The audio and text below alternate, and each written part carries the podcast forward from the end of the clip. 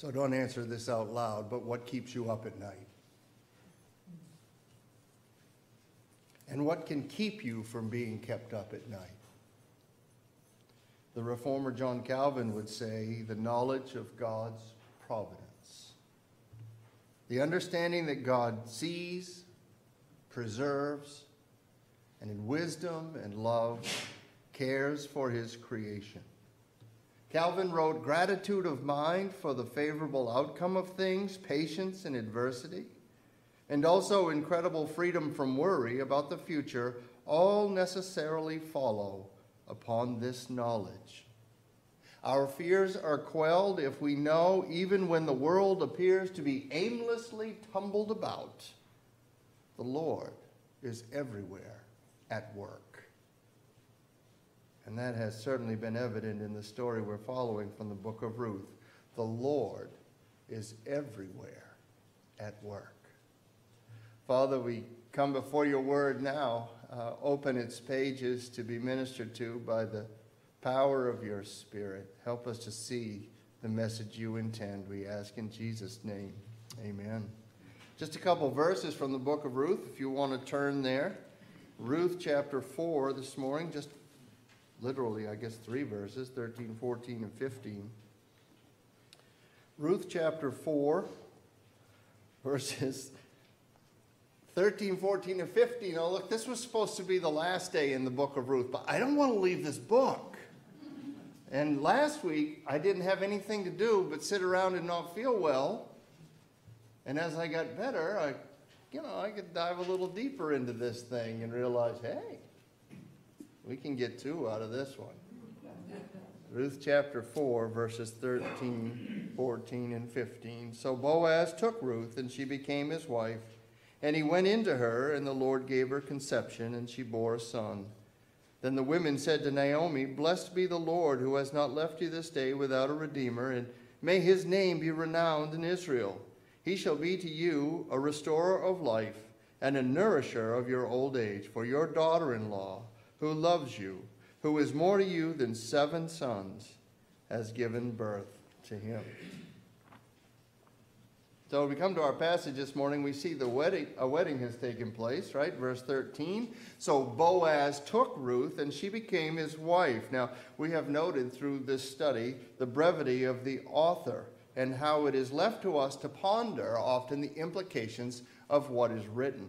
This is a good reason when we are reading Scripture to take our time, to read it slowly, to read what is said and to try to understand it, right? we read not for the sake of reading, but for the sake of understanding. That's actually one of the problems with certain reading plans is you get in the habit of reading so that you can tick a box as opposed to reading to understand what the word says.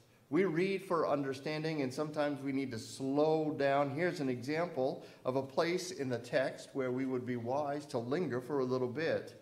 Because besides this being a very meager wedding announcement, did you notice that? There's really not much to it.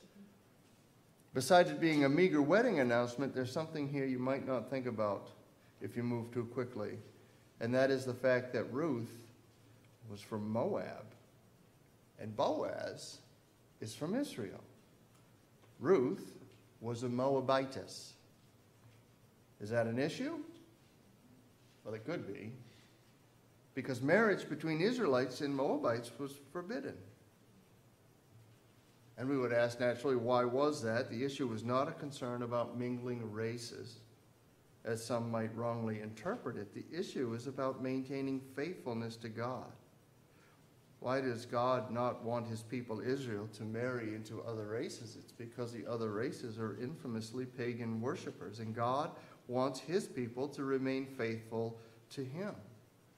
And for an Israelite to marry a non Israelite, a believer in God, to wed someone who does not believe in God or who believes in false gods, would all but ensure the compromise of the believer's faith.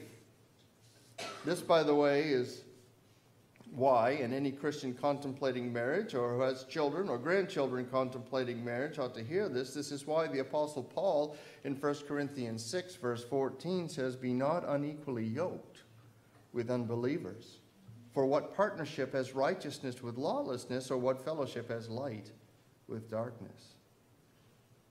On rare occasions, of course, a believer who marries an unbeliever will influence his or her spouse to come to faith. It can be done.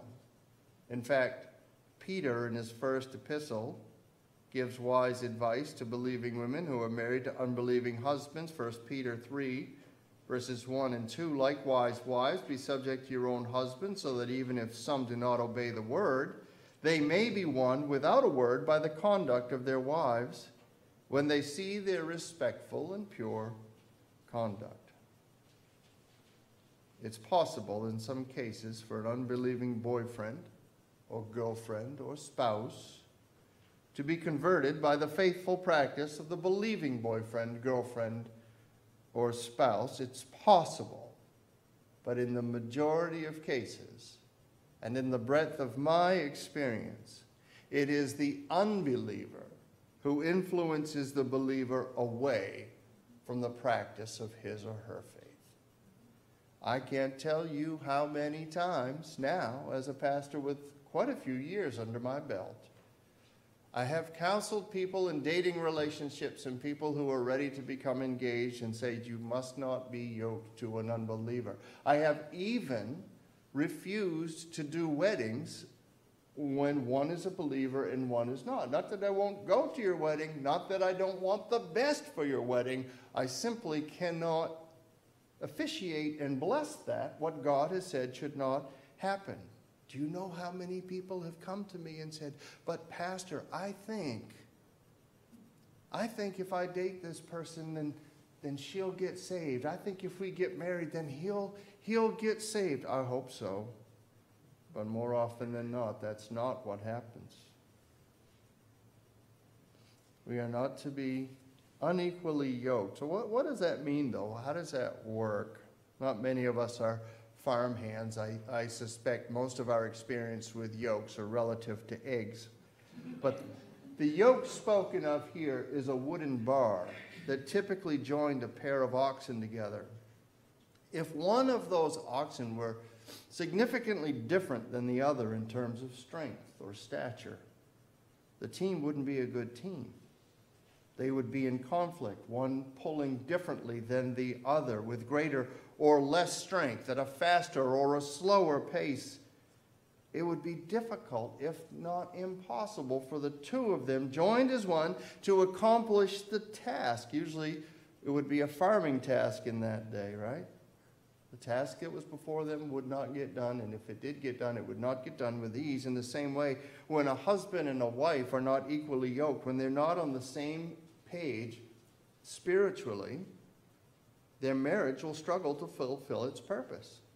And that isn't to say that they'll never have times of happiness or that they won't enjoy each other or anything like that. It's just to say that the marriage between a believer and a non believer can't fulfill its purpose of exemplifying, as we know from the book of Ephesians, the relationship of Christ to the church. Such a marriage will not accurately reflect the gospel, and that's what marriage is ultimately intended to do. So don't be unequally yoked. Believers should marry believers. Any young people should think about that when they're dating. Uh, we parents and grandparents want to dispense that advice. Back to our story. What about Ruth and Boaz? Is this a believer unbeliever type of relationship? Well, was Ruth a believer in God? Not at the beginning.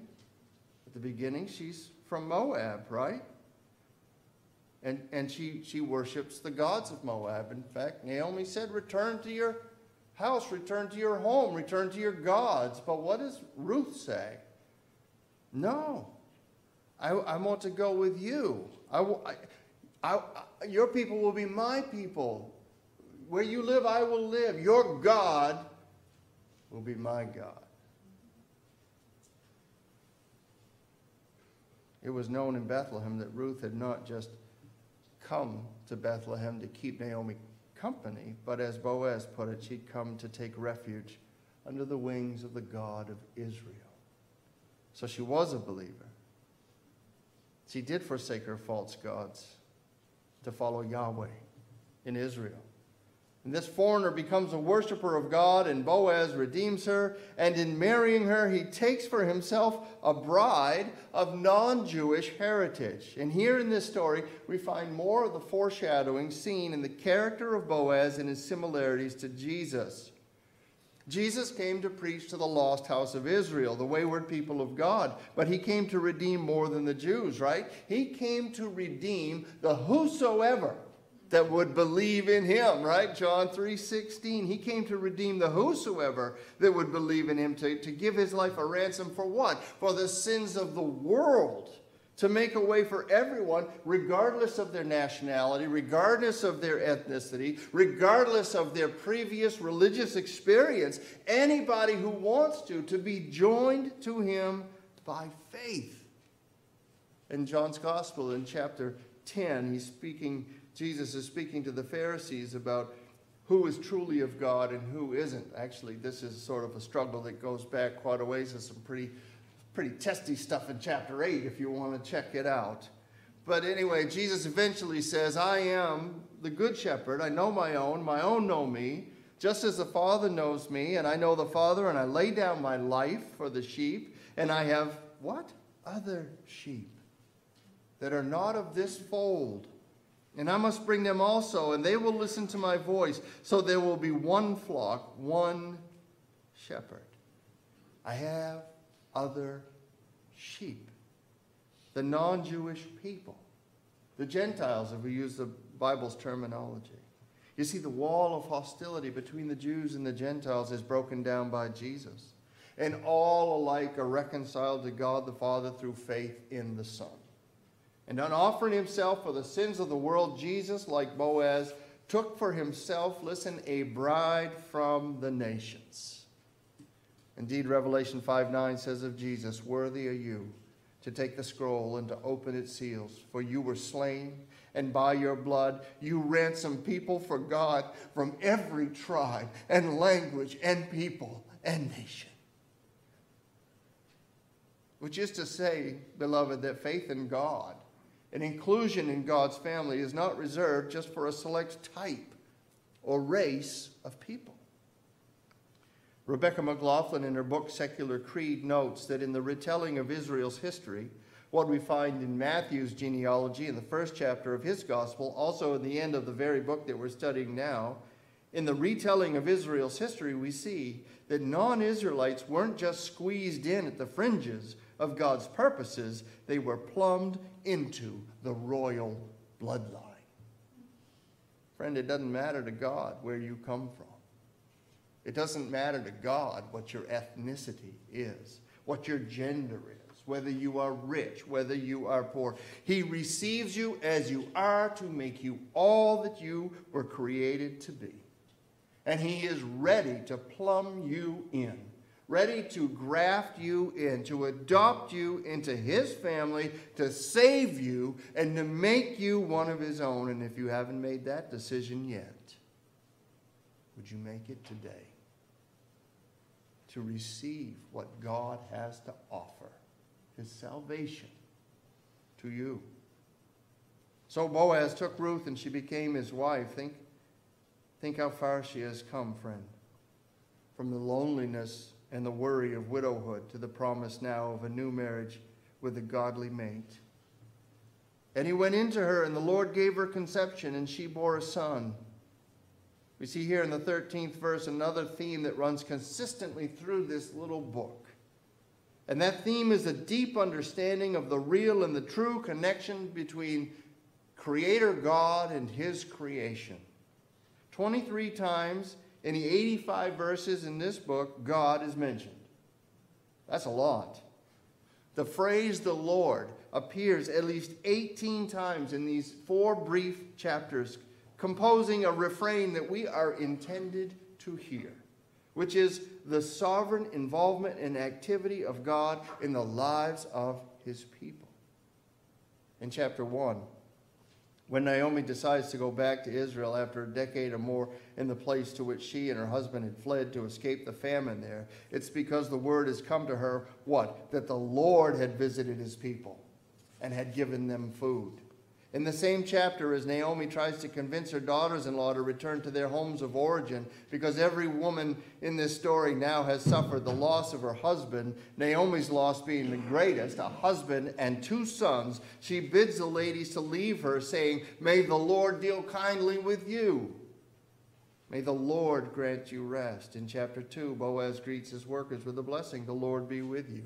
They reply in kind, and the Lord bless you. Same chapter, Boaz learns who Ruth is and says, May the Lord repay you for what you've done, and a full reward be given to you by the Lord, the God of Israel. Little did he know at the time that he himself would be a partial answer to that prayer and blessing. God would indeed repay Ruth for her faithfulness to Naomi, but by giving her a husband whose characteristics were so much like Jesus, which of course reflected the very nature and character of God. And that's Boaz. In chapter 3, in response to Ruth's marriage proposal at the threshing floor, Boaz pledges to redeem her, invoking the name of the Lord. In chapter 4, the well wishing of the elders and all who witnessed Boaz's redemption of Ruth was that the Lord would make her like the great women of Israel. Another answered prayer. And an established house by the offspring that the Lord would give. Look, friend, do you have a a sensitivity to this, a sense of the Lord's intimate involvement in the very details of your life. There's not a crack, not a crevice, not a corner that God isn't looking into, aware of, and sovereign over. He is involved. He cares and He provides. John Piper comments on this theme in the book of Ruth. He says, God the Almighty reigns in all the affairs of men. He rules the nations and he rules families. His providence extends from the U.S. Congress to your kitchen. Let's be like the women of faith in the Old Testament. Whatever else they doubted, they never doubted that God was involved in every part of their lives and that none could stay his hand. He gives rain and he takes rain. He gives life and he takes life. In him we live and move and have our being. Nothing from a toothpick to the Taj Mahal is rightly understood except in relation to God. He is the all encompassing, all pervading reality. Naomi was right, and we should join her in this conviction God the Almighty reigns in all the affairs of men. God reigns in all the affairs of men, whether we acknowledge it or not, whether they acknowledge it or not. Yes, he does. And he, in our text this morning, notice it is the Lord who gave Ruth conception.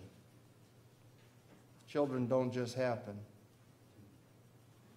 And you know what? Conception doesn't just happen. The Bible in Psalm 127 tells us children are a gift from the Lord, the fruit of the womb, a reward. Uh, children don't just happen, parents do participate in the process. Without the process involving two human parties in one form or another, there has really been only one known incidence of conception, and that would be Jesus who was conceived in Mary by the power of the Holy Spirit. Everyone else is the product of the joining together of human sperm and egg. But much more than this biological reality is a spiritual reality, friend. The Lord is the author of life. The psalmist in Psalm 139 speaks of how he was fearfully and wonderfully made. How the Lord formed his inward parts, knitted him together in his mother's womb. This is one reason, among many, why we Christians hold such strong pro life feelings. It's not that we have an interest in telling everybody else what to do or how to live so that they can be like us. It's because we see and acknowledge God's involvement, God's hand in creating every human life. And many just don't see that. So back to the text, it says, The Lord gave her conception. Again, maybe this doesn't strike you as particularly noteworthy, right? After all, children are born every day. Lots of children born every day. but we should think about this a little bit. Another spot to linger. Because Ruth had been married previously to Naomi's son while they were in Moab. And the story doesn't tell us how long they were married, but it does give us a total stay in Moab of about a decade. And you know what? In however many years Ruth and Mahlon were married, she never conceived. No kids. Remember, that's part of the plight. Widowed and childless.